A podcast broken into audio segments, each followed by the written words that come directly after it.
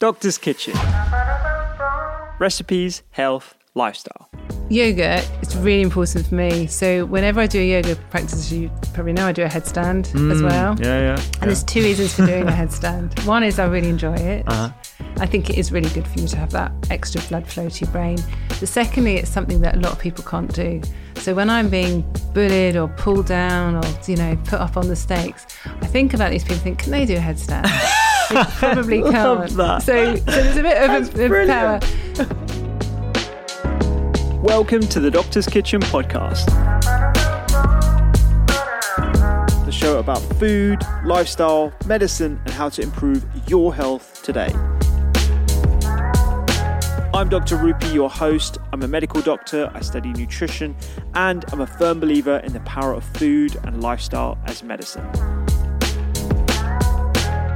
Join me and my expert guests where we discuss the multiple determinants of what allows you to lead your best life.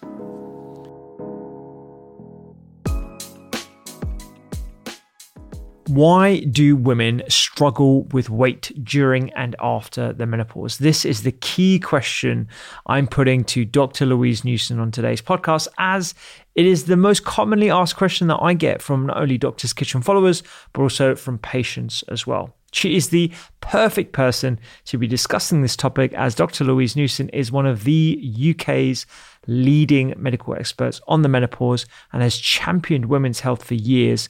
I also discuss with Dr. Louise the three key things that all women should understand about the menopause.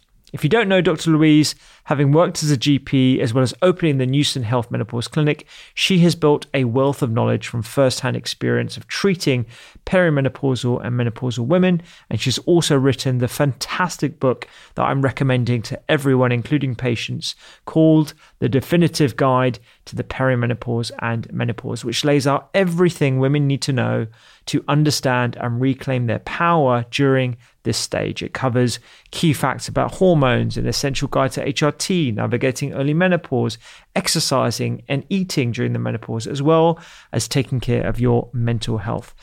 Today, we also discuss the unlikely way in which Louise found out about her own menopause, which just goes to show how unaware we could all be about these symptoms.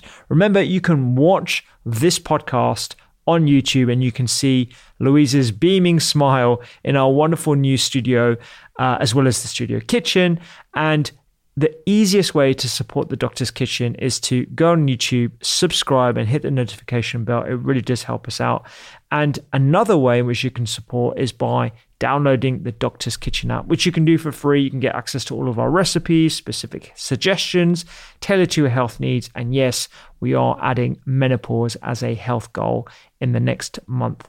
I'm also excited to announce that Android users will have access to the app in the early part of 2024. We're hoping to do it for January. And if you want to be the first to find out about it, you just know what you need to do. You need to subscribe to the newsletter, Eat, Listen, Read, and the Seasonal Sundays one. We send it out every single week. You can subscribe right now in the link in your podcast player or on the doctorskitchen.com forward slash newsletter. And we send out recipes every single week, plus lots of things that I'm reading and talking about and thinking about. And it is the best way to keep abreast of everything to do with nutritional medicine. For now, on to my podcast with the wonderful Dr. Louise Newson.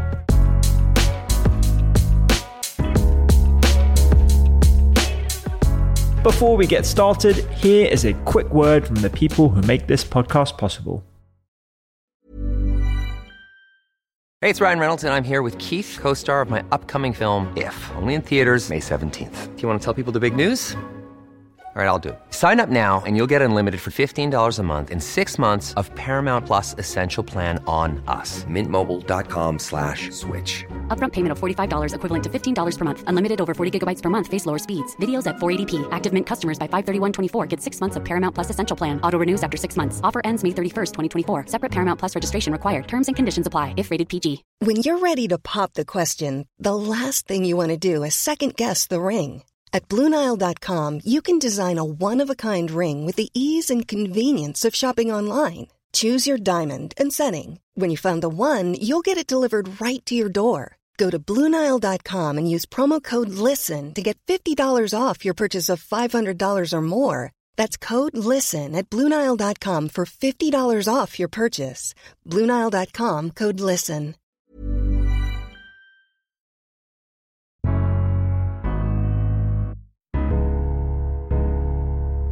Louise, fantastic to have you here again. Why do women struggle with weight during and after the menopause?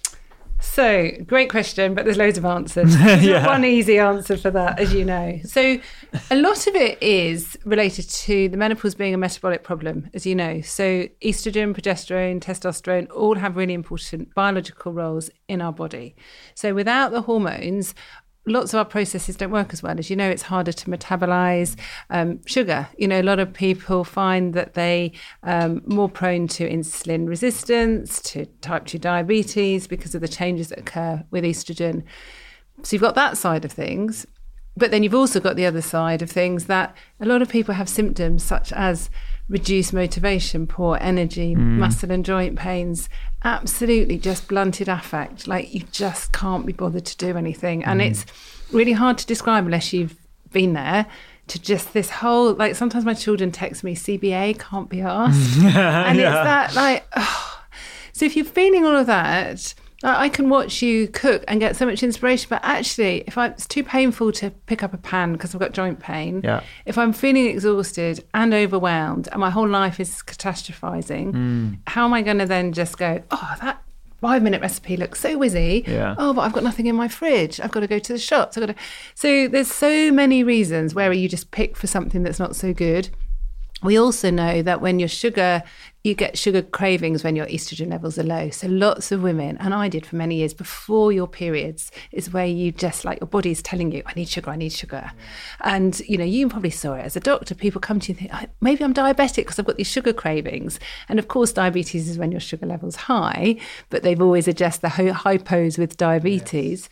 And for years, I never even thought about could that be related to hormones? But of course, but if you, it's not just a few days, if it's most days, people are. And then poor sleep is a really common symptom. And you know, and I know that if you're tired, what do you do? You make yourself a drink. Oh, maybe I'll have a biscuit. Maybe I'll, you know, just to try and keep myself awake. So there's so many reasons, but it's really hard for women, actually, for those women. Some women don't. Some women will fly through, not have any symptoms, not have any weight changes. But it's really hard. And I know I look back with so much regret as a GP because so many women would come to me and say, Do you know what, Dr. Newson? I have not changed anything. My lifestyle is the same, my exercise is the same, my diet is the same. And look at me, I'm putting on weight. And that also happens because our bodies are designed to have estrogen. It is a hormone that's really important for us, as you know. So if we don't have it, what does our body do? It tries to make it. Well, you might know, I only realised more recently that our brain produces estrogen. It's not just about our ovaries, but if we haven't got enough in our bloodstream, our fat cells produce estrogen, mm. but it's a very weak it's not a great type of estrogen. It's actually estrone rather than estradiol, so it's very inflammatory. Mm. But it's more commonly made in the fat cells that are in the midline. So that sort of midline spread Yeah. is often your body going, "Can I have a bit more estrogen?" Actually, Yeah. Um, so lots and lots of reasons why it happens. Yeah, it's so interesting, isn't it? That middle age spread that a lot of women Mm. Yes, struggle with. yeah. And I remember like getting loads of questions about this as a GP and not really having a full No. answer for it until I realized that link between fat Yeah. cells producing that weak agonist for Yes. estrogen and just overproducing and you just get Mm. Yeah. the consequences of the estrogen deficiency. Because Yeah. Your body is, is it's pretty amazing actually. Your your body has evolved to try and adapt as much as possible. Of course possible. it does, and it adapts all the time. I mean, our hormones are so interesting, aren't they? Because they never flatline. They're always, and they're working with other hormones as well. But I know myself, when I was in my mid 40s, I've always been fairly slim. And I looked down, and when my seatbelt was across, I'm like, oh my God, like, where's this little bulge come from? And like, my cheek, that sort of muffin top thing.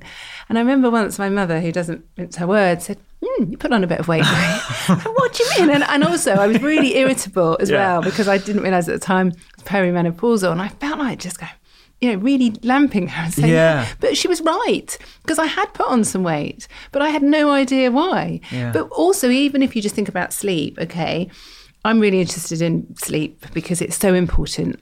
as you know, it repairs our body, doesn't it? It's, it's crucial. When we've known for many years that poor sleep is associated with increased inflammation in the body, increased risk of diseases, but also obesity as well. Hmm. And as you know, if you don't change anything, but you don't sleep very well, you will put on weight. It's just medical fact, isn't it? So there's so much against menopausal women, actually. Yeah, and it's it's interesting because I'm more often asked, okay, what do I do if I'm putting on mm. weight?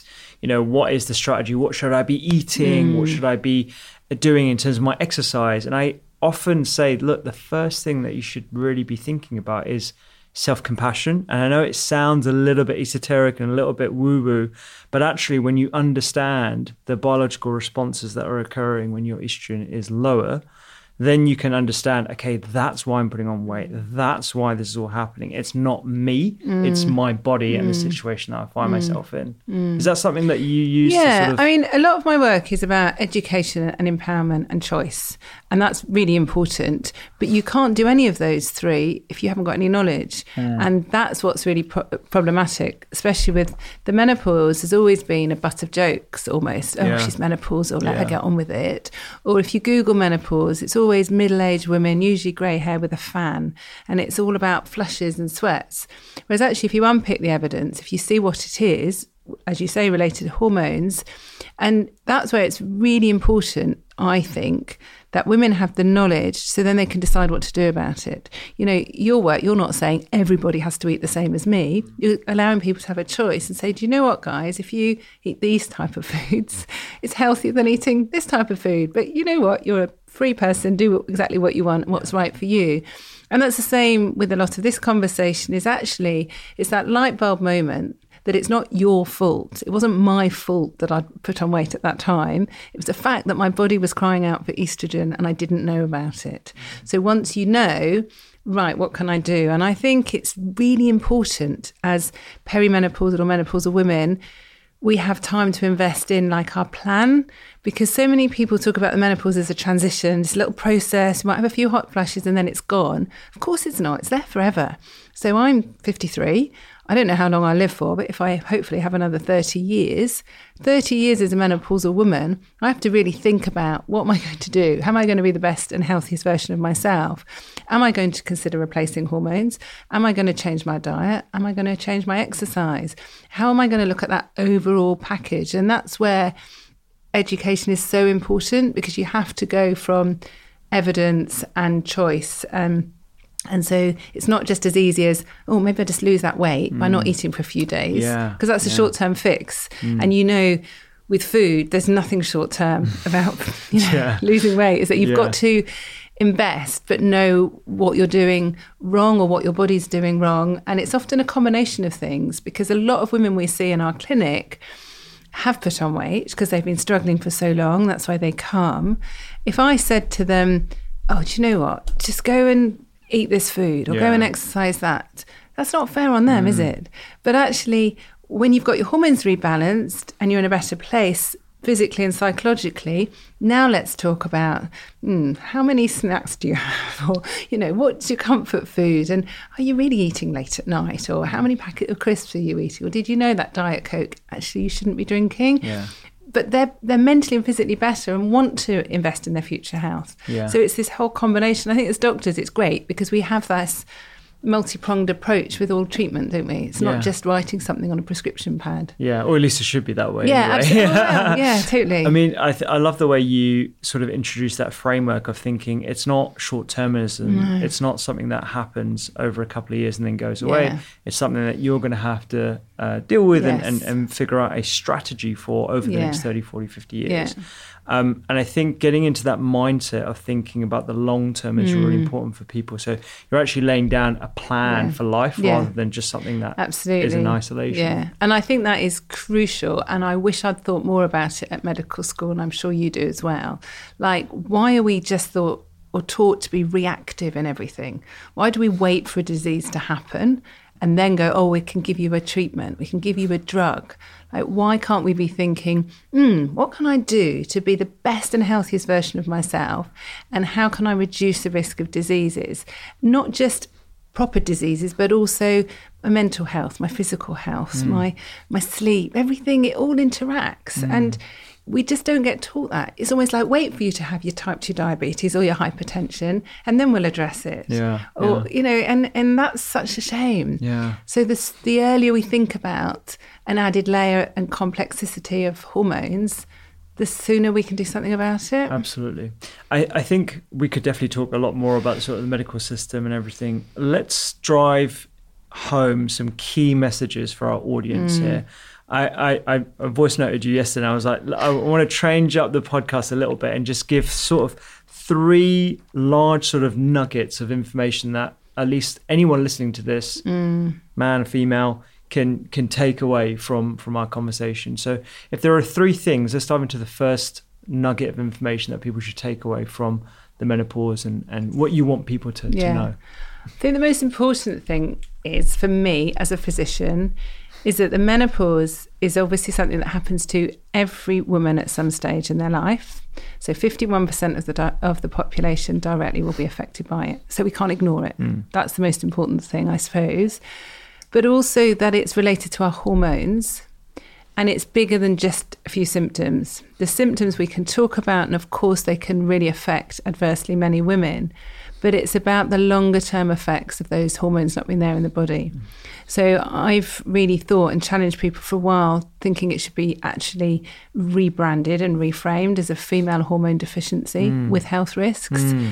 Because if you talk about a deficiency, if I told you you were iron deficient, you'd be going, well, how do I get iron? Do I hmm. take it? Do I eat it? What do I do? Um, and after all, that's what it is because our ovaries stop working, either because we're older or because they've been damaged or removed or whatever.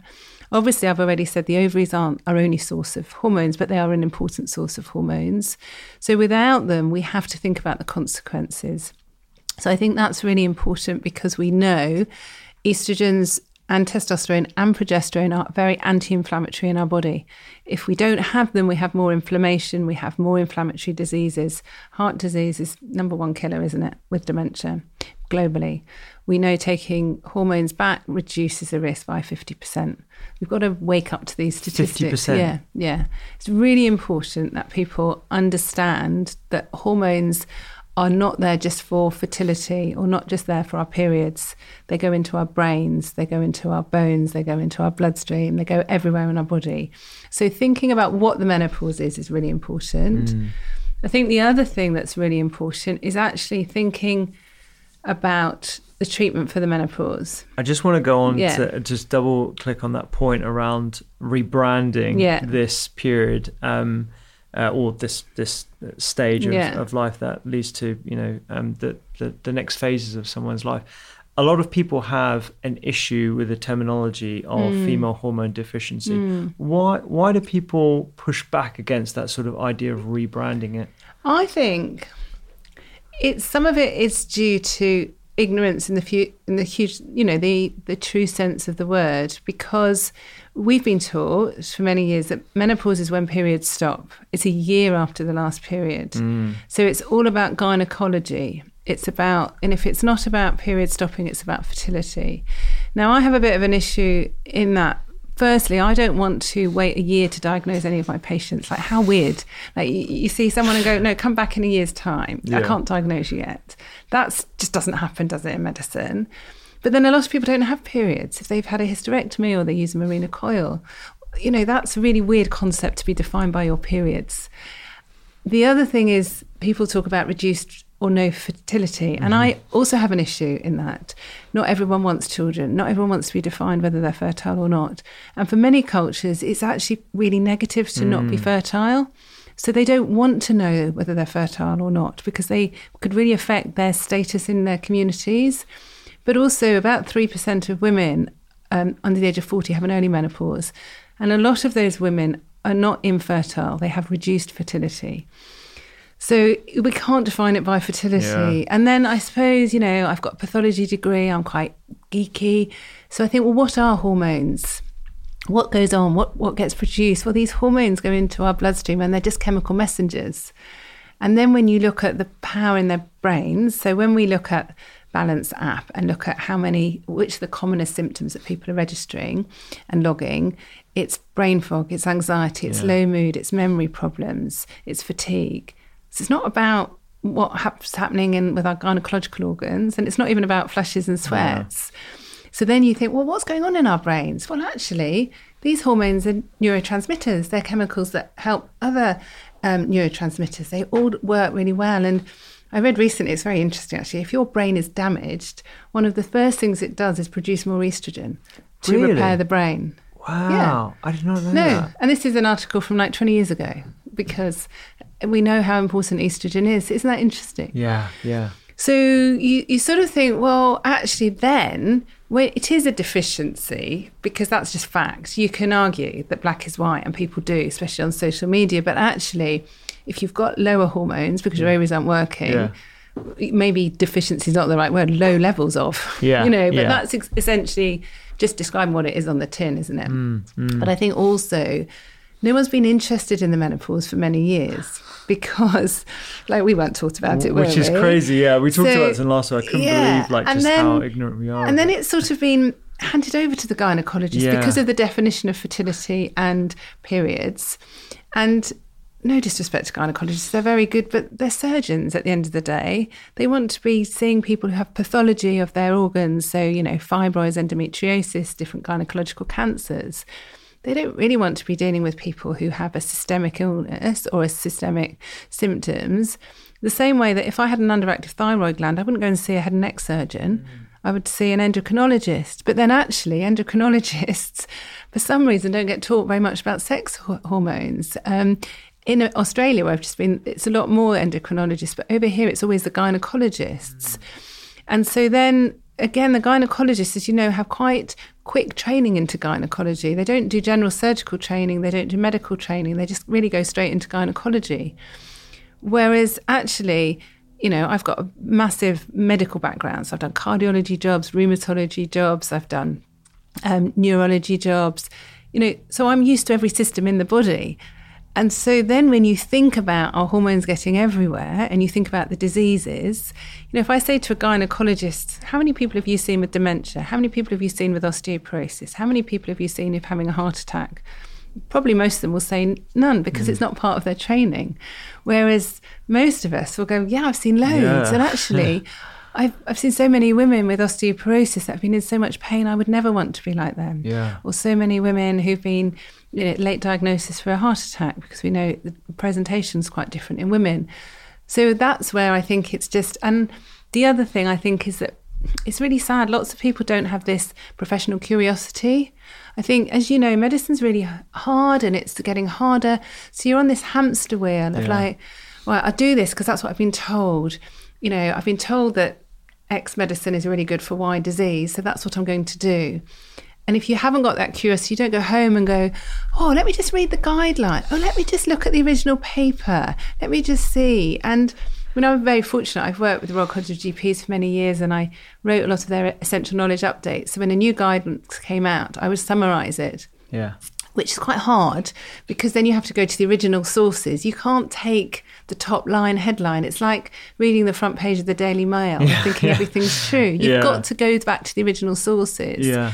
Um, but so much in medicine, we're all so busy that you do read the top line and then you forget a guideline is just a guideline. Guideline, it's yeah. not law. Yeah. And medicine is an art as well as a science, but you have to be backed by the science, but the right Mm. Sort of science as well. Yeah, I, I think that thread around professional curiosity is a really Mm. interesting and important one because uh, there is an assumption from people who aren't in the field that we do do deep dives into academia, we do know Yeah. Mm. the guidelines inside out, and we do have this deep curiosity of things that are outside our discipline. Mm. And I remember, like when working in A&E, as I've done for many years, I was the one to sort of introduce that curiosity to my colleagues. Mm.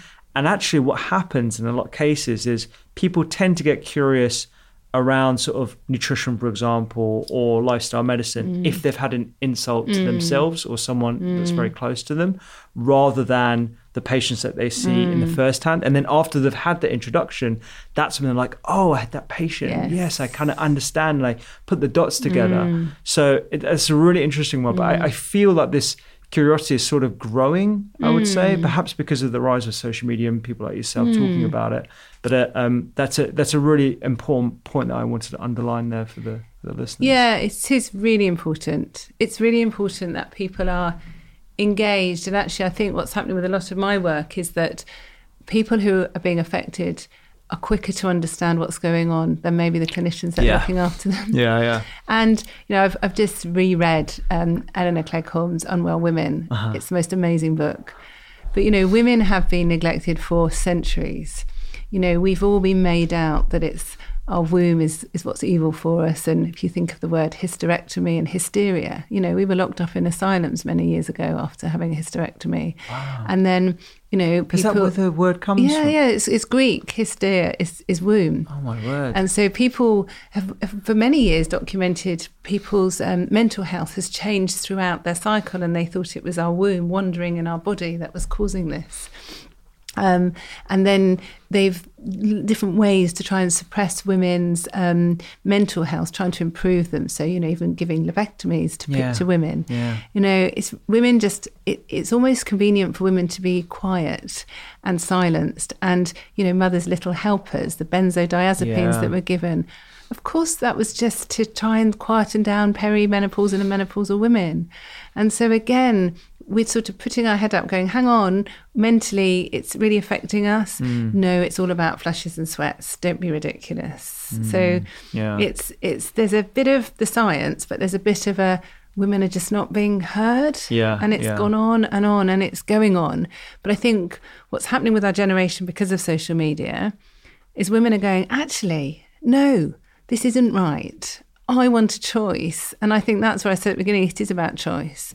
You know, if I was sitting in front of a doctor and they said, look, you could choose to have your natural hormones back or you could choose antidepressants for your low mood.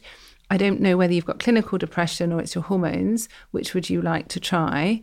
Well, I'd go for some natural hormones first, thanks. And if they don't work, I'd continue them because they've got health benefits, but I'd take an antidepressant as well. But I wouldn't just go and have an antidepressant. Do you see what I mean? Mm. Yeah, absolutely. You Um, want to look upstream and you want to get to the yeah, foundation of the problem, totally. which Yeah. in a, I mean, there's a big. Uh, uh, there's a big sign there, like this is what happens to your hormone. So why don't we Yeah, try replacing those? It's not rocket science. Yeah, It's actually not. And Yeah. Rebecca Lewis, who you know, the clinical director with me, is often referred to me as Semmelweis. And uh, I don't know if you know the story of Semmelweis. no, no, tell me, Really interesting Austrian gynecologist. Okay. There was a play recently called Semmelweis, um, which Mark Rylance played this guy. He, it was an amazing play. But he basically was a gynecologist in the 1800s, and half of the hospital he worked at, the women were delivered by gynecologists, the other half by midwives. But the mortality rate for the women and the babies, Ah, yeah, okay, yes, I know the was a lot. story. Yeah. But no one believed him when he said there's a there's a difference. And so the main guy said it's because of the building layout, the windows, there's something happening with the windows or whatever. So when he went on holiday, he swapped the, them so that the other side were doing the, the, the deliveries for the doctors. The mortality rate was still higher in doctors. Mm. And then he suddenly thought, hmm, what else is going on? The only other difference is they were doing the postmortems next to the delivery suite for the doctors, and the women, of course, weren't allowed to go into their postmortem, the autopsy room, because they were of a you know nervous di- disposition. Of course, women are so much more fragile than men. But they would wear the same aprons, have their dirty hands, and then go and deliver a baby. So he then thought, mm, maybe if we wash our hands, there's something, and no one knew about germs then, but there's something coming from our hands and the aprons to these women. And they just said he was mad. And he was excluded from all professional societies. Oh, I didn't know He- that. Yeah, he Oh. wasn't allowed to. Uh, to pr- present his data, he kept saying, they said, no, it's not, no, it's not. And in the end, he ended up in a mental hospital and he had a straitjacket and he was beaten to death. and it's really Oh, sad. I had no idea. About Yeah, and now it's like, you know, what's the biggest thing that's made a difference to health is hand washing, Sanitation, yeah, sanitation. yeah. But he was really, really, and, and so many times that I, I, as you know, I get really upset with not being listened to often. And I often say to my husband, Am I demented? Am I mad? Have I, have I missed reading certain papers or academic articles because I'm so convinced how healthy hormones are? But I, I can't read any of these other papers because they're not there. It's just white noise of people trying to sort of shut me down. But it's, you know, and even if you look at Louis Pasteur, he wasn't even a doctor, so no one believed him. You know? it's really interesting. I didn't realise that either. Yeah, what? yeah. Oh my word. No, I gave a presentation. I'm, I'm on the board of something called Women, which is Women in Medicine International Network. And I was talking about medical gaslighting and the menopause. So I was just about know, to say, it really sounds like you're being gaslit. Well, by women the- are, you Yeah. see. Women come to see us and they say, I've been told it can't be my hormones. I've been told I need a relaxation tape. I've been told, you know, we see lots Mm. of women who are on antidepressants, on antipsychotics, on lithium, ECT. Recently seen very few women who've been given ketamine infusions and they've said, I think it could be my hormones. Oh, no, it's not your hormones. You've got bipolar, you've got manic depression, you've got schizophrenia. So it's um, so they're being gaslit, really, aren't they? Yeah, It's- yeah, This brings us on to the second Second point. That was quite a long number one, it? Yeah, yeah, no, right. That's great. I mean, I got two stories out there that I hadn't come across: the Semmelweis and the fact that Louis Pasteur wasn't a Yeah. doctor. I'm going to do more reading of my medical history. Um, so treatment, yeah. So this is a obviously a very big topic that you're very passionate about. Yeah. So I think the other thing with number two would be looking at treatment when we think about hormones mm-hmm.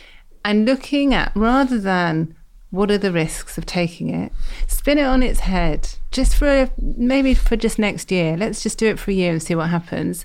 What are the risks of not taking hormones? And I think that's going to be a really interesting question that people should be asking themselves. And there will be some people who won't want to or have been told they can't. Some people are told they can't. There's never a no in medicine. There's a, mm, there might be more risk, let's discuss it. But we can also think about vaginal hormones because everybody can have those, whether you've had an estrogen receptor breast cancer or not, they're still safe. And the government recently put out something trying to reduce urinary tract infections because urosepsis is really common in women. So that's sepsis, as you know, due to a urinary tract infection. Lots of women have cystitis, lots of women have urinary tract infections. And there's overwhelming evidence that using vaginal hormones, either estrogen or um, which contains DHEA, so it converts to estrogen and testosterone, really reduces you know urinary tract um, infections. So those should be considered first line. So if anyone's on a treatment for an overactive bladder for incontinence if they're using TENA Lady pads or incontinence pads first thing they should be thinking of why am i not using vaginal hormones Is this something? Do you have? Do we have any stats on the prevalence of those symptoms? Because from my anecdotal experience, very common. Oh, it's really common, and you know what? A lot of women won't say. So, Yeah, so some yeah, of my friends will say, "No, I've got no problems," and then they'll go, "Oh, but I'll, never, I'll stop running now because you know I mm. just get a bit of a mm. trickle or coughing and sneezing." Yeah. Oh, so they're but that's normal. They're sort of it's been normalised so much, and some of the marketing for the pads and whatever else has helped in some ways. As in, it hasn't helped really because people then go, "Oh, well, I just pop a pad in and everything's fine." Right. But it's not. Yeah, it's literally a sticky plaster over yeah the and then also obviously there's big pharma so there's lots of drugs now that we can use for overactive bladder but they all have side effects a lot of them are based on like an oxybutynin affects acetylcholine antimuscarinic we know those drugs increase risk of dementia I've already said menopause increases risk of dementia. Why on earth would you take that? Some people, don't get me wrong, need to have these drugs. But if anyone's on those drugs, they should also be using vaginal hormones. And we've been doing some really interesting work with some people and some urologists in America who've done a lot of these studies. And it's outrageous, actually, that we're not giving, you know, um, vaginal hormones first line, not even just to people who are menopausal or perimenopausal, but women postnatal, women who are on the contraceptive, any woman, any woman who has urinary symptoms, we should be thinking about that because they can also improve the flora, the, the, the microbiome of the vagina as well, and have really beneficial effects. And they're really low dose and they're really safe. Mm. Yeah, You know, yeah. in medicine, you want the safest thing first, Yeah, the yeah. thing with the less side effects, with the best efficacy. And so that's something that I think question two should be why am I not on either systemic hormones or vaginal hormones? Or about 20% of women on HRT need vaginal as well. So Yeah. thinking this more is about hormones. th- yeah. This is what I love about you, Louise, because not only do you bang the drum and not only do you give the information out to the public, but behind the scenes, and perhaps people don't realize this, you go and you speak to the specialists directly. Mm. Yes. You go and present to their conferences or their Yeah. meetings or whatever.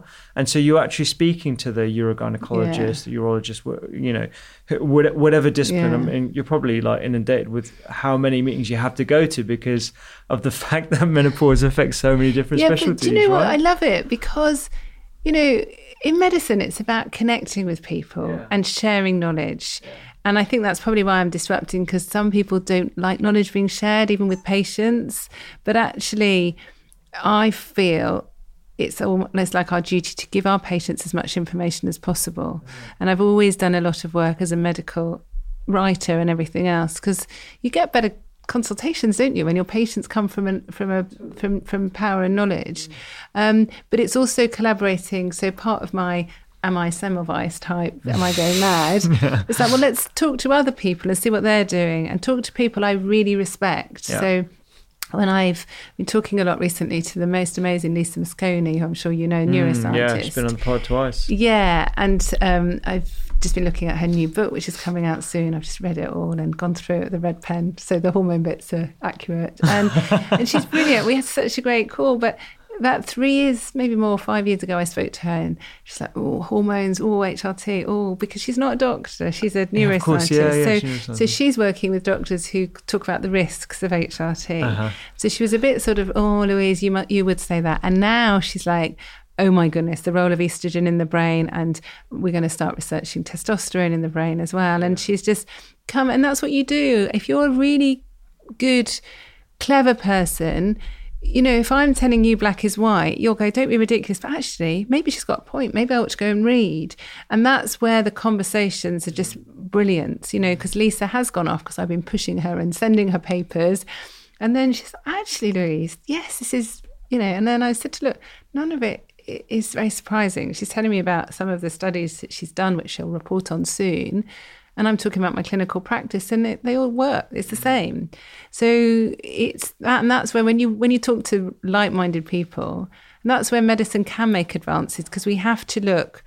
You know, when Sackett talked about evidence-based medicine, you talk about the clinical evidence as well as the scientific evidence and marrying them up. And I think for too long, people have tried to make the menopause into a scientific evidence thing on very limited evidence. And that's part of the problem, as you know, with the WHI study. They've been trying to just look at the data.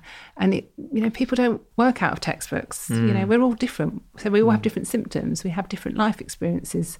We have different requests for treatment but Yeah. that's fine Yeah, and I think that's where the clinical experience really Mm. pays dividends because you can have that frank conversation with someone about the benefits and the risks. And I think it's an interesting idea to flip it on its head Mm. in terms of okay, here are the risks, but these are the benefits, Mm. or what are the risks of you not having this treatment, for example. So Mm. it's a it's a it's a good thing I think for us as clinicians to think about often as well. yeah, Yeah. i think so because it just just opens your mind then doesn't it Yeah, absolutely. Okay, so that's number two. Two. that's treatment. That was slight, slightly shorter. I thought you were going to go for it a bit more, actually. No, Yeah, sorry disappointing there isn't it that's good. That's all good. Uh, so, what what would- what would you say is the, the third thing that all people need to to know about the menopause? This might sound really obvious, but I think people need to know that the menopause lasts until the day we die. Because so many times people think, I'll just get through it. I'll get through to the other side. I'll battle through my symptoms because my mum did and my sister did and my auntie's doing it or whatever. Um, so I think that is a really important thing. And even clinicians often think it's it stops when symptoms Yeah, stop. yeah, And I think we need to remember that it doesn't stop, you know, and so then it makes us sharpen our minds and think about more what we're going to do. yeah. So I think that's a really important. It's quite, that's quite a short one, isn't Yeah, it? no, no, But I that's, it's, quite, important. no, it's very important though because Yeah. if you think about it through the spectrum of what happens after the menopause, you know, Mm. or, I mean, we've talked about some of the depressing statistics regarding increased risk of uh, osteoporosis, increased risk of dementia, increased risk of cardiovascular disease, and coming up with a plan and many Mm. more, coming up with a plan of how you're going to deal with that and balance the risks of treatment Yeah. Mm. and all the other things that you do talk about in your books as well regarding nutrition and lifestyle and mindset. I think that's an important consideration Yes. for medicine in general, not Yeah. just through the lens Absolutely. of women's health. Yeah, yeah, no, it's really important because thinking, you know, uh, and I, we won't need to discuss it now, but you know, is med- is the menopause an illness? Is it a disease? Mm. I could talk for hours about that. It's the same as you could probably is obesity a disease or Mm. an illness or is it not? And actually, do you know what? I don't really care. Yeah. It's associated with health risks. Yeah. And that's what we've got to wake up to. And it's the same with hypertension. Is that an illness or a disease? Because it doesn't cause symptoms. You know, if I had blood, high blood pressure today, it probably wouldn't cause me any problems. The problem is it will last unless I do something about it. Yeah. And it's exactly the same. We need to think about that side of That's things. a really good well. parallel yeah. to use because in in a lot of cases, hypertension doesn't have any symptoms. No. What I keep on telling my patients, and I keep on telling my family members as well, like just because you can't feel anything doesn't mean you're not Absolutely. at high risk. Yes. And I guess that's a fantastic Yeah. lens to view Yeah. menopausal women who do not have symptoms. And I think today. that is crucially important because there's so much, like I've already said, of women and not being listened to. So sometimes, even at some of the meetings where they're more senior meetings with sort of government, whatever, and I'll say, well, take the suffering away. Just pretend no one has any symptoms. We still need to think about the health risks. Mm. And that sort of plays with people's minds because for so long we've only thought about symptoms of the menopause. And I think that's the only way where we're thinking about global health, how important it is, because then there's this thing, well, in some cultures and languages, we don't have a word for the menopause. And Japanese women eat more soy, so they have less symptoms. Or, or Asian women don't have symptoms. Well, of course they do, but they don't talk about it. They might talk about their total body pain, or they might talk about their headaches. But of course, but let's forget about the symptoms. Let's look at Asian populations or some Asian populations where there's a far increased risk of cardiometabolic problems, increased risk of type 2 diabetes and obesity. And actually, they have a lower average age of the menopause. So let's just think about it as a metabolic, it's a cardiometabolic problem, the menopause. So let's take the symptoms away, and then that really blows people's minds. But we have to.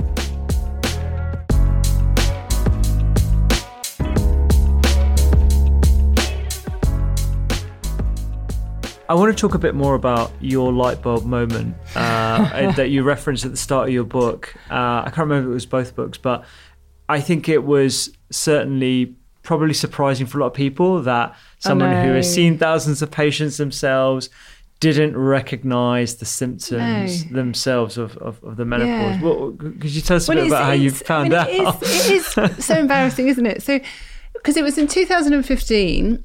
So, um, what happened as a medical writer, um, I already said I do the essential knowledge, or I did the essential knowledge up- updates for the Royal College of GPs. So uh, my remit was to review the NICE guidance that had just come out. And um, actually, I was training to be a menopause specialist. So I'd done a two day course the day the NICE guidance came out. Um, so that's nearly eight years ago now. And I thought, oh, this is interesting. And I'd before that, if you were my patient you came to me and said, I'm getting flashy sweats, I'm menopausal, and I'd give you some tablet HRT. I really was a one size fits all just to have it. Because I didn't know what else to do, you know? Um, but I wasn't looking for it, if you see what I mean. Yeah, and I didn't yeah. realize all the myriad of symptoms and so forth. So, I, as I said, when you ask to write something, you can't just do the top line. So, I had a couple of weeks where I literally, it was a, a lovely, I love like reading papers and getting very excited by science. So, I really went back to the, the papers. But a lot of the papers were pre WHI, so before the Women's Health Initiative study, which floored um, HRT prescribing, and looking at all the biological effects of hormones, reading about inflammation. And I did a lot about inflammation in my pathology degree. So I even got out my notes from 1992, many years ago. And it all just then suddenly you get this light bulb moment go, wow, wow, wow, writing all this. And then um, I became a fellow of the Royal College of GPs, and we had a family lunch. And a family friend said, "Louise, you've got so much knowledge and information. Why don't you set up a website?" And I went, oh, "I've got not time for that." and the next day, I had this menopausedoctor.co.uk website in my inbox. Like, click on this link," said Anthony. "I've set some basic stuff up." So I started writing some information because this was a, writing for non-clinicians. But then I was really tired, and I write a lot and work a lot in the evening because of having three children. It's a time when they've gone to bed. I run to my desk, and that's it for the next few hours. And I kept looking at my husband and go, Paul, I'm just exhausted. Like, I feel like I'm pregnant. I knew I wasn't, but it's just this like you've been drugged tiredness. It's not, you know, sometimes you're a bit tired you know, at three o'clock in the afternoon slump. You go, right, I'll just maybe have a cup of tea or I'll do something or go and get some fresh air. Like, you couldn't. And I was, and Paul, I've known him since I was 18, just goes, Yeah, you look a bit rubbish, actually. You're like, you look really sallow. You look really... So then I was like, I'm really cross, really. Everything was just an effort. Everything was like thinking through treacle. And I just couldn't be bothered. Like I was saying at the beginning, really, a lot of those symptoms, I do quite a lot of yoga, but I was just, whenever I did with my lycra on, I'd look down at my tummy and think, oh, no, this is like, you know, I'm putting on weight. I had muscle and joint pains. So that was yoga. If you, as many people know, do yoga. If you do good practice and flow through, it's lovely. But if you don't, you feel like a rusty tin can. It's horrid. Um, and I just was getting less and less interested in things. But the worst thing was I was getting night sweats. So I was waking up three, four in the morning, just dripping in sweat. And I'm not a sweaty person. And I'd look at my husband sleeping and think, oh, I can't wake him up, but I need to strip the bed. So I feel like I've wet myself. It, honestly, it was horrible. Mm. So I'd go and get a towel, lie on it, think, oh, and then because I think I said to you, I had pancreatitis many years ago. Yeah, part of my yeah. recovery, I was getting a lot of night sweats. Okay. Probably because the pancreatitis had affected my hormone levels then. Right. And I didn't yeah, know, yeah, but that's another story. yeah, yeah. So then I said to my husband, oh my gosh, I'm really worried about my pancreatitis coming back because it was so awful. And he said, Well, maybe you've got a lymphoma. And I said, Oh, yeah, because a lymphoma, that's a type of cancer where you get night sweats. So you know, you always catastrophize as a doctor. I love how you? he suggested yeah, that so casually. Oh, maybe it's just lymphoma. And then I said, but, but well, I, I don't want to go and find out because I want to set up this menopause clinic, and I want to. I'm just starting doing with this website. Classic and, Louise. And, I know. And Jessica, my oldest daughter, was showing me how to use Instagram then because okay, it was yeah, like yeah. a new thing. She was like, "Mummy, post every day some of the stories you're telling me in the clinic about people who are tired, of joint pains, who are waking up in the night. You know, the, like all the things that I was getting. I was like, oh, okay. So I so I said, I can't, I haven't got time to go to the doctors. I really don't want to. Let's just leave it a bit and see. But I was getting worse and I was feeling awful. And then I thought maybe I'm depressed. Then my migraines were getting so much worse. And my my dad, when he died, he had a brain tumor. So I thought, and he presented with a headache. So I'm thinking, oh no, what else is going on? And it's quite horrible, actually. It makes me realize for patients, when you don't know enough, you can really easily catastrophize about your health. And then I thought, well, I'll never get an appointment. And who's going to take me seriously? And I've only got 10 minute appointment. So do I talk about my headaches or my joints or my low mood or my, you know, it's like, yeah. it's, and then I won't be taken seriously if I go and say, I think I've got a lymphoma. You know what I mean? It's yeah. just. You've really got the, eh, like, so, the, the experience of a, tr- yeah. true patient there. And then, um, and then I remember very, very clearly, actually, as I said to you, we're very fortunate, we've got an Aga in our kitchen. So it's quite warm in there anyway. And I was chopping an onion, trying to cook, ready for the next day because I always sort of prepare a lot of food.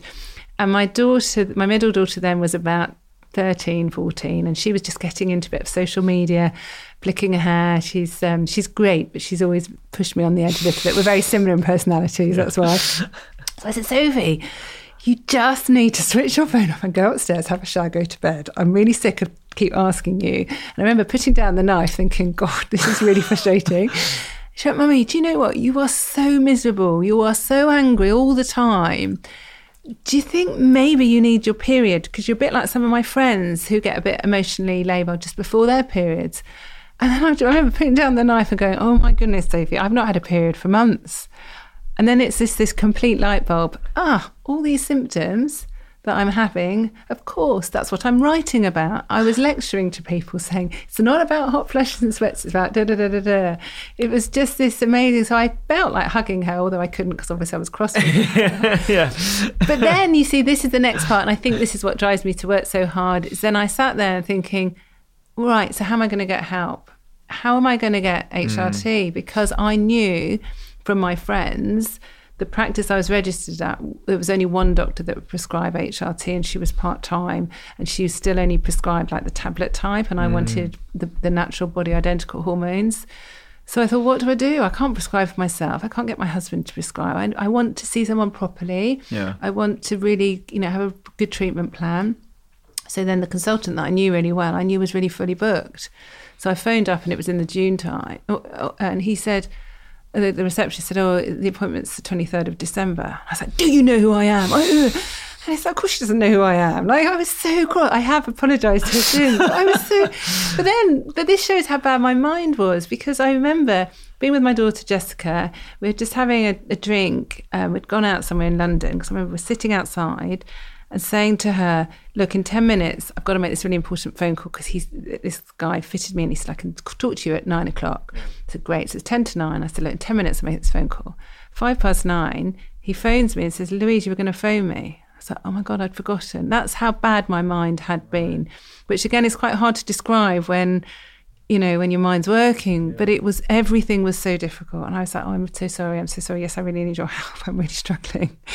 And and then I started HRT, and my mother-in-law, who's been on it for many years, and my mum was like, oh, "So you're feeling better?" And it's like, "No, I'm not. I don't feel any different. Maybe my night sweats have improved, but nothing really felt better.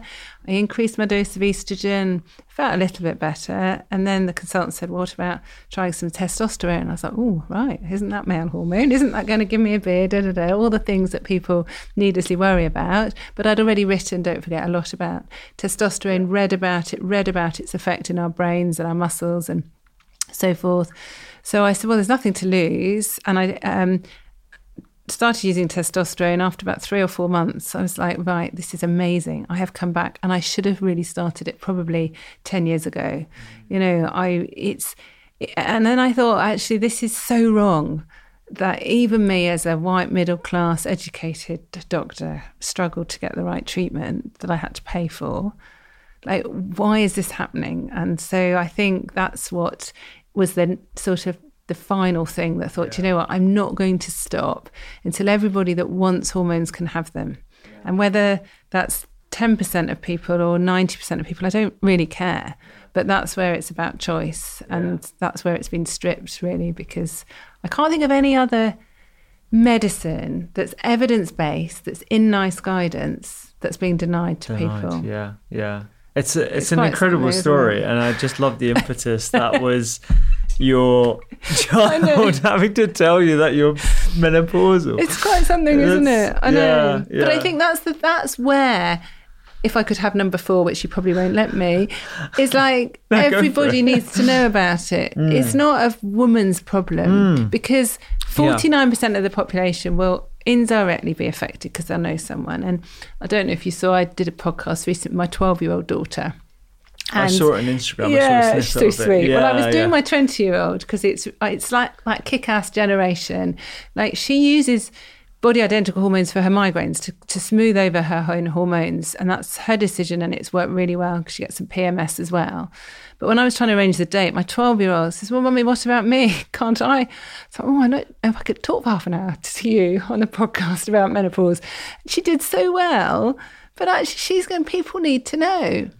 And it's like, yeah, they do. It's really important because if you want other people to recognize it, you don't, but what you don't want though, Rupy, is for people to go, oh, Louise, you're you a bit hormonal? Oh, never mind. What I really want is somebody to say, do you know what? There is help, there is treatment, and read this book, listen to this, watch this, just work out what's the right help for you. Because I think that's part of the problem now is that there's lots of people now talking about the menopause, so much so that people are just a bit bored with it. But they're recognizing it but they're not actually taking the next step of working out what to do about it because they think it's just a few symptoms that will last a little length of time. Yeah. Do you see what yeah. I mean? So it's the next step is yeah. really important. Absolutely. And I think, you know, it's more than just a public service because you're improving not just the quality of people's lives and the healthiness of it, but the productivity. It's mm. going to have a mm. knock on effect on businesses mm. and the growth of the country, etc., etc. So there's just so many wide ramifications mm. of people being better educated and having better access mm. to treatments. That, yeah. as you said, is already in NICE guidelines. Yeah. It's really about access. Yeah. Um, we could talk a lot more. I know you've got more than four points uh, to hear, but I think those are like really important. You know, the rebranding element, mm. the availability of treatments, the um, the fact that this is a lifelong mm um, stage and uh, the fact that everyone, uh, male or female, needs to know about it. Let's go into some quick fire questions that we crowdsourced from some of our community. We've already answered a couple of them actually. So you talked about stress and sleep. How do you deal with stress? Because you're you're incredibly busy. Every time like we chat on the phone or like you send me a voice note. So I'm running between here and there. You've got to go to Euston after this. How do you sort of introduce a bit of calm into your life and stress less? I, am personally interested in that. yoga Okay. is really important for me. So whenever I do a yoga practice, as you probably know, I do a headstand as well. Mm, Yeah, yeah. And there's two reasons for doing a headstand. One is I really enjoy it. Uh-huh. I think it is really good for you to have that extra blood flow to your brain. But secondly, it's something that a lot of people can't do. So when I'm being bullied or pulled down or you know put up on the stakes, I think about these people. Think, can they do a headstand? they probably can't. that. So, so there's a bit of, a, of power. The other thing is that I'm quite good with, and yoga's taught me this, to be mindful and to meditate a bit and to enjoy the moment. And maybe it's the fact that, you know, my, my dad was, you know, died when I was nine, that I, you've got to savor every moment in life. And that sounds really cheesy, doesn't it? But actually, none of us know what's around the corner. So there's no point me waiting until I'm older and I'm more financially stable and I can be with my children or go, you know, on a holiday to the sunset with my husband. I've actually got to enjoy what I'm doing, but also making the most of each available moment. So, like, I've got a list of a thousand things to do, but whether I worry about it or not, I'm here doing this podcast with you. So, why don't I enjoy every moment of it? Because I'm not going to have it again. And it's the thing someone said to me you always regret not doing something, but you don't regret doing it. And so it's sort of just trying to live in the moment and not not pull myself down. But there, don't get me wrong, there are lots of times where I'm just, oh my goodness me, not try not to get overwhelmed. But I'm good at sleep. I don't sleep for very long, Uh-huh. but I've really trained myself to sleep well and switch off. How I do you do that? Because I struggle with that. Do I you? really struggle. I've started. Um, I mean, one of the best because I wear an Oura ring. Yeah, I'm I not do sponsored by them or anything, but yeah, I think it's great. Yeah. Um, uh, I if I eat three hours before, at least three hours before going to bed, sleep's great. Really, really good. If I eat anywhere in between Mm. Yeah. that window, three to zero. Uh, I know that I will end up waking up at like three, three thirty in the morning, Mm. and then as soon as I wake up, uh, my mind starts. Oh, that's hard. It, it is hard. Yeah. It's really hard, and it's like you know, I feel like a bit of a fraud sometimes. I talk about sleep and all these like you know Mm. these sort of like things that you should be doing, and like you know, bedtime lighting and taking away TV, electronics, all that kind of stuff. But I I struggle to put it into practice myself. But Mm. it's interesting that you don't have an issue with. Yeah, and it's interesting. So when I was, I wish I'd had my Oura ring when I was perimenopausal because I'd spend about nine hours in bed, and I'd be, as we say, I was exhausted. So Yeah. I'd go straight to sleep, but then I'd be wide awake at two o'clock, three o'clock. Sometimes it'd be my night sweat would wake me up. Sometimes it's just waking, and of course my hormone levels were low then. So having hormones definitely, and it's the biggest thing that patients thank me for is the sleep coming back. Mm. Estrogen and testosterone and progesterone, they all can have really beneficial effects on our sleep. So that obviously, yes, you can do all the things that everyone knows a self-care thing is really, but also I, I do know how to meditate. So if I wake up catastrophizing about whatever's going on in the business, I will just switch off my brain. And I used to worry that I couldn't meditate well. But for those listening, often it's just thinking and visualizing, clearing your brain. Just, I, I sort of pretend my brain's covered in Teflon. So any thoughts that come in, I'm just literally deflecting them. Yeah. And that's a really good way of just like. I'm gonna I'm gonna use that. So that's mm. quite, that is Mind a good Teflon. thing. Yeah, like it that. is. Yeah, yeah. Because otherwise, I used to read all these books around meditation, and then I'd be thinking, "Am I sitting in the or lying in the right place? Am I breathing right? Am I this?" So you think about it. So your brain's full of other stuff. Yeah, And what yeah. you want to do is empty your brain, and then I also think is thinking about sleeping is resting. So even if I'm not physically asleep, I've just got to rest every single organ and part of my body. Hmm. And so, and if you're really rested, of course, then you'll drift off to sleep. Yeah, So. I think the power of thinking about, well, it doesn't matter if I'm awake or not. Hmm. What matters is I'm resting and restoring my body. And then often. Yeah. that really helps too. When you meditate, do, do you use uh, guided meditations, music, No. silence? Is it Just, just silence. Just silence. Because if I Ah. put something on, I'll start to then listen you start, to that. yeah, yeah. So No. I, I, I, I use silence as well. I actually use my Oura ring as well. It's turning into a big Mm. Ad for Oura. They don't sponsor. They should sponsor us. Yeah. Um, uh, I, I use my my ring just to see like what my heart rate's Mm. doing and like what my um, heart rate variability is doing.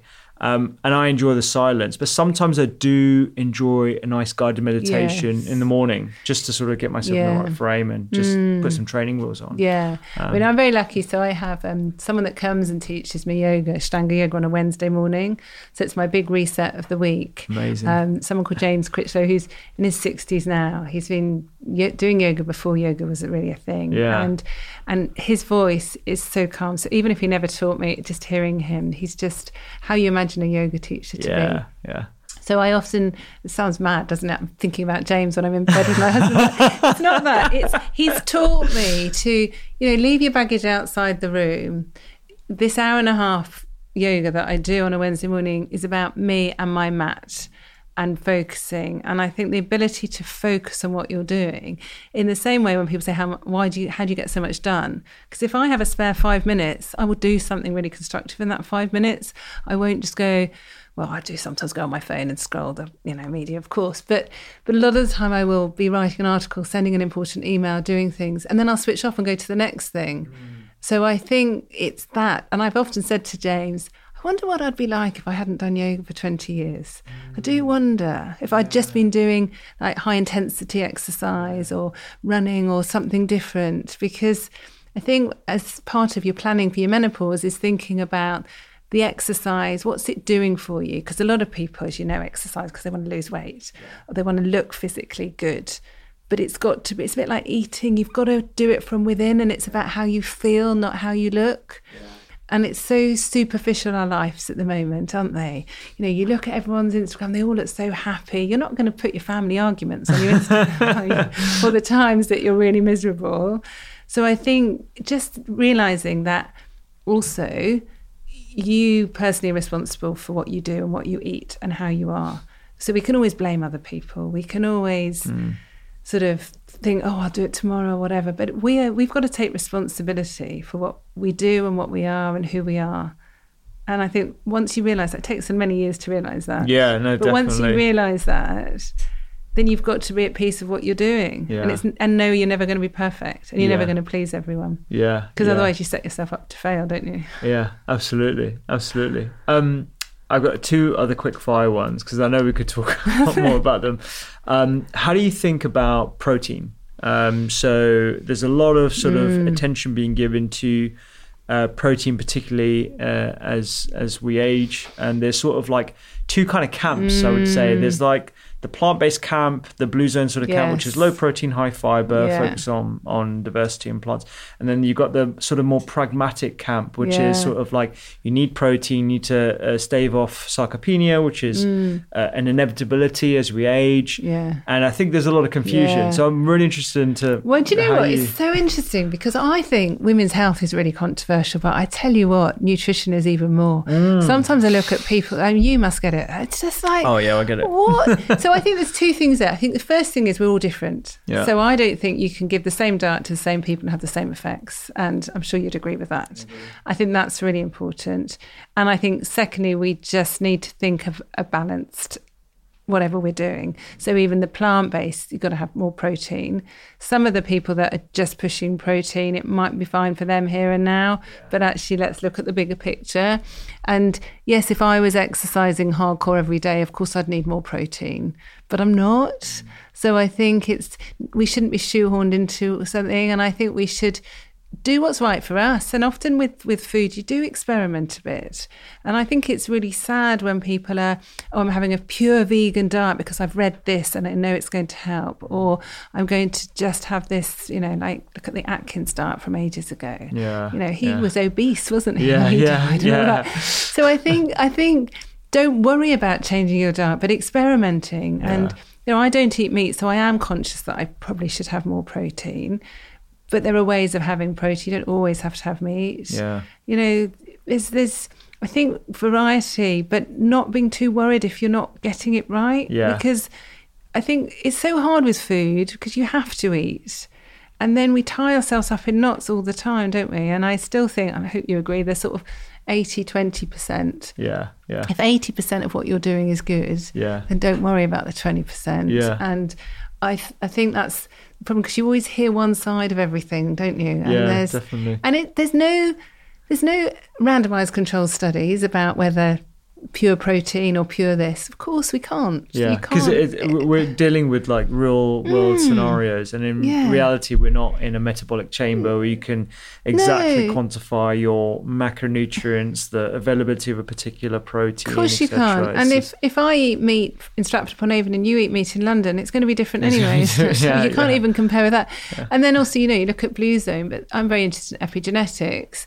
Well, their genetic makeup's going to be very different. so yeah. what they eat and how that affects their genetics is going to be very different if we, Yeah. if we so there's yeah, it's a reflection of our ancestry and you know how we've it always is. lived. Yeah, and- absolutely. So I think you just want to eat to be healthy, but how do you define health? Is it mental health, physical health? Is it, and you know, no one really knows, do they? But I Mm. think enjoying food, I don't need to tell you, is really important Mm. because I really feel sad when I see people having like protein powders and that's Yeah. their, you know, yeah, yeah, but I think it's almost it almost comes from like a fear of being deficient in certain things, and I think you know certain protein powders are useful for people. Oh yeah, don't wrong. I Um, mean, I I stir some in my granola, but I make Yeah. my own granola. Yeah, yeah. Because if I just drink a protein powder drink, it Oh, just tastes like chemicals. Yeah. I don't really like it. But if I, you know, I mix it up in a massive tub of granola that I make, so I'm still enjoying it. But Yeah. I, you know, so I'll give you a protein uh, recipe. It's a plant-based one. It's good. Mm. got like hemp seed, shelled hemp seeds. It's got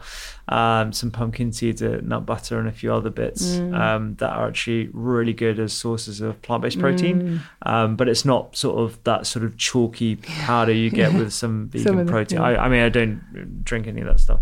Um, but yeah, I think it's really interesting because I think there's a tendency to just veer toward specific metrics of well you need two grams per kilogram of body weight um, in terms of protein Mm. you need to make sure that you're uh, spreading that across three different meals because you can only absorb 25 to 30 Mm. grams of protein at every single meal time and the reality is we're so different Mm. and it really is a reflection of our genetics our exercise um, uh, performance every single day i think our mental well-being Mm. of as course well it is. there's loads there's, of lo- loads there's of so things. much, and you know, as you, you know, I get migraines, and if I exercise at the wrong time Mm. or too long, it will trigger a migraine.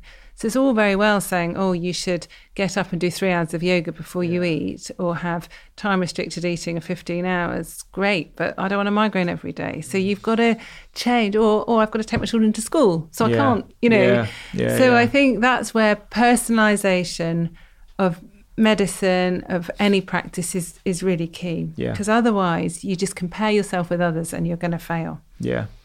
Last question, and this is a controversial one. Uh, what have you What have you changed your mind on over the last three years, if anything? no I yeah i've i've got a, quite an open mind and Uh-huh. i've changed my mind on obviously thinking about hormones i've changed my mind thinking about how important they are rather than being scared of them i've changed my mind on how i think about others actually in that i suppose i've become more selfish as i've got older Am I allowed to say that? okay, yeah, yeah, you could say. in that I think there's always going to be noise, there's always going to be people saying things, but there's also it's trying to um, keep focused. I think is has been really important for me, um, and so I've changed my mind of trying to get people's opinions and trying to select who I get opinions from. And it's a bit like with the children, you know, if she said that, she said this, da da da. Right. Do you like them? Do you, do you think they're good people? Well, no, because it's always the bullies that often aren't.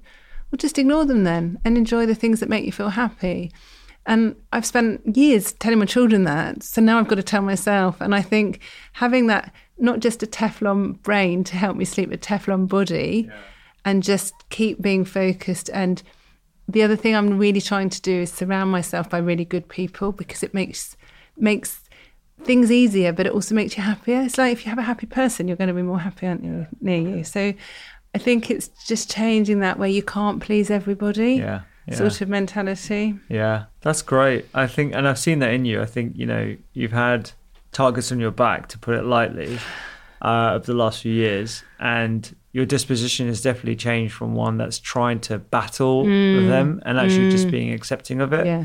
And just Yeah. getting on with your job. And you're doing that so well, Louise. Oh, so- thank you. Yeah, Well, no, you're for great. You're great. You're. I'm a big supporter. I'm a big fan of you, and uh, I really appreciate you you spending this moment with us. Oh, it's well, been great. So it's so lovely to be here in your new studio. Cheers. So it's so, so great, and thank you for lunch. Of course, of course. Really Anytime you're in London, you've got to come. You well. got I to come for will. lunch. You'll regret saying that.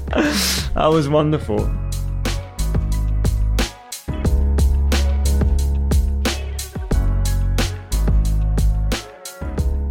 Thanks so much for listening to this episode of the Doctor's Kitchen podcast. Remember, you can support the pod by rating on Apple, follow along by hitting the subscribe button on Spotify, and you can catch all of our podcasts on YouTube if you enjoy seeing our smiley faces. Review show notes on the doctorskitchen.com website and sign up to our free weekly newsletters where we do deep dives into ingredients, the latest nutrition news, and of course, lots of recipes by subscribing to the Eat, Listen, Read newsletter by going to thedoctorskitchen.com forward slash newsletter. And if you're looking to take your health further, why not download the Doctor's Kitchen app for free from the App Store? I will see you here next time.